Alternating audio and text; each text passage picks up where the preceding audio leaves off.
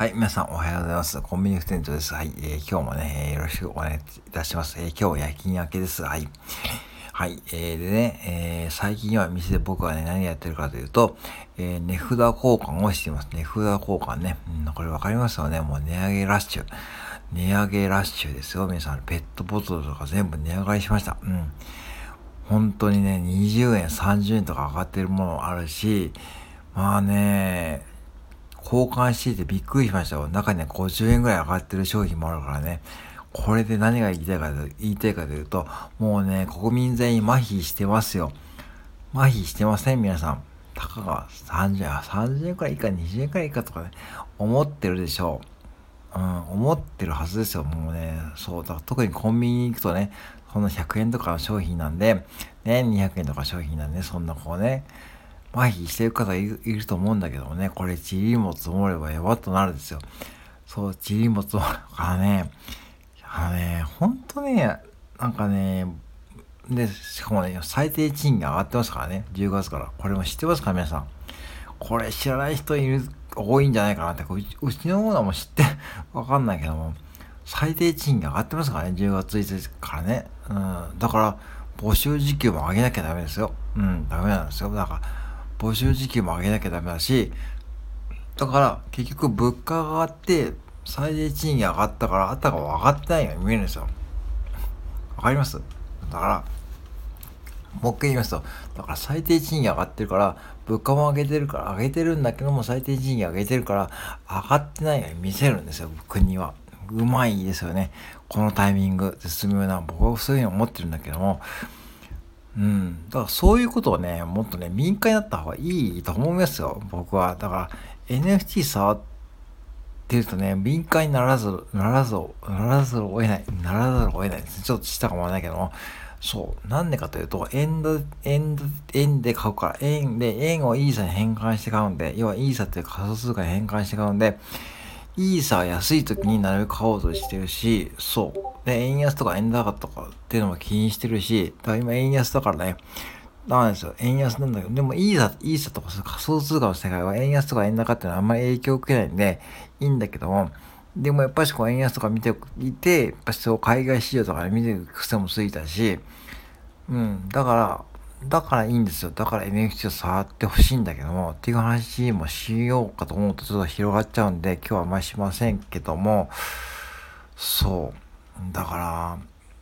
ら、ね、勉強した方がいいと思うんだよな。でも勉強するって言ってもさ、結局本だけ読んでもさ、しょうがないでしょいろんな本出てますよね。投資の本とか今出てるじゃん。ファイヤーとか出てるじゃん。いっぱい出て出てるけども、出てるけども、いっぱいありますよね、本屋さん行くとね。厚切りジェイソンとかね。あれ読んだところでさ、だって自分のお金増えないでしょ。うん。だから、自分で手を動かして未然を切るしかないんですよ。だから、そういう話をすると多分そこでもストップしちゃう方が多いんで、そういう風になっちゃうと、結局、うん、いつまで経っても、こう、うん、なんかこう、ね、お金に対するネガティブな、こうね、ことしか生まれないし、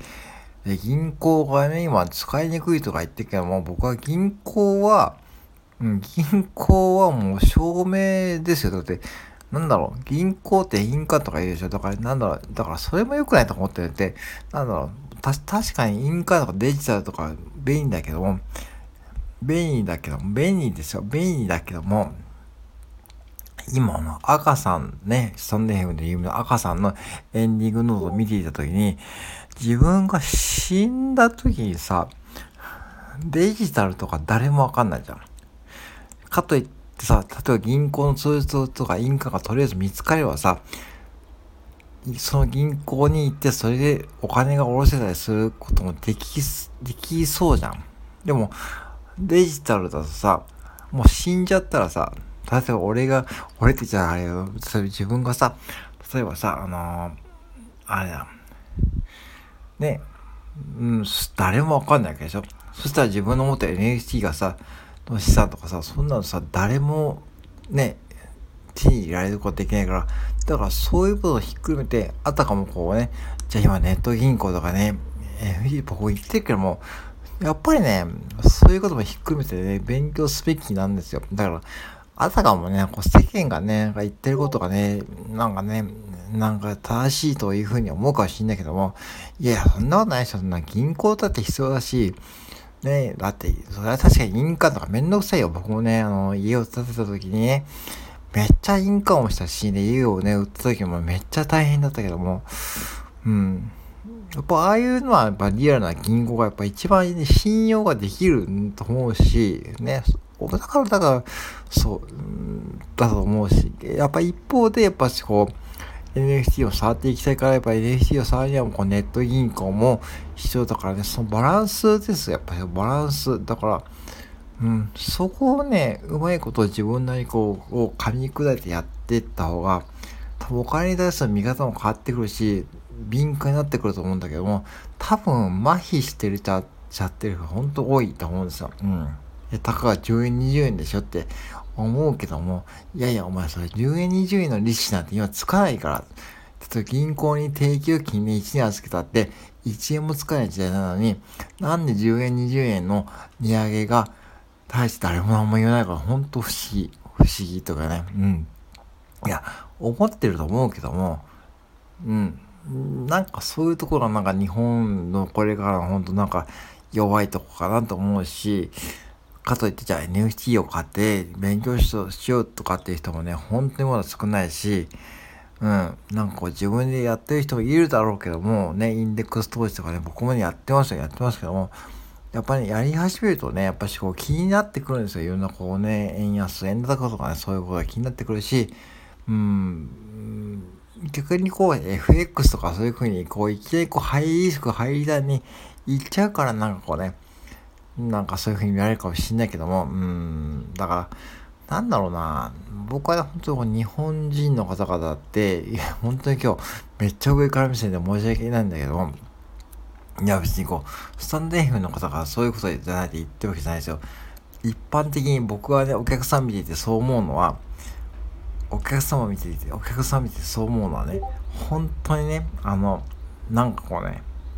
いや、僕ら売り上げあっていいんだけども、いやいや、もうちょっとさ、なんか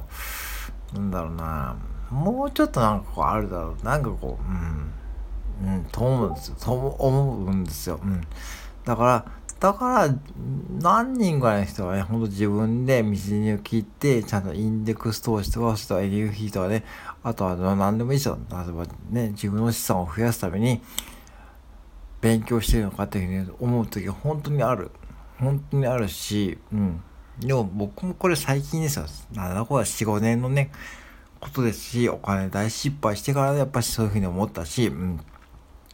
うん。やっぱ失敗しないと学べないっていうのはやっぱ人間のね、差がですけども、まあそれまでは本当にこうお金に対して本当あれしなかったんだけども、やっぱ大失敗してそこから学んだことがいっぱいあったから、だから今ね、ほんと結構ね、お金に対してこうシビアに向けてるし、うん、もちろん好きなことも好きなとね、とこ行くし、えー、使えた時はパッと使うしですね、欲しいものがあったらパッと買うけども、でも最初からちゃんと給料が天引きするようなこう仕組みにしてるんですよ。で、そうするとやっぱこのずとお金も溜まってくるし、やっぱそういう風になってくると思うんで、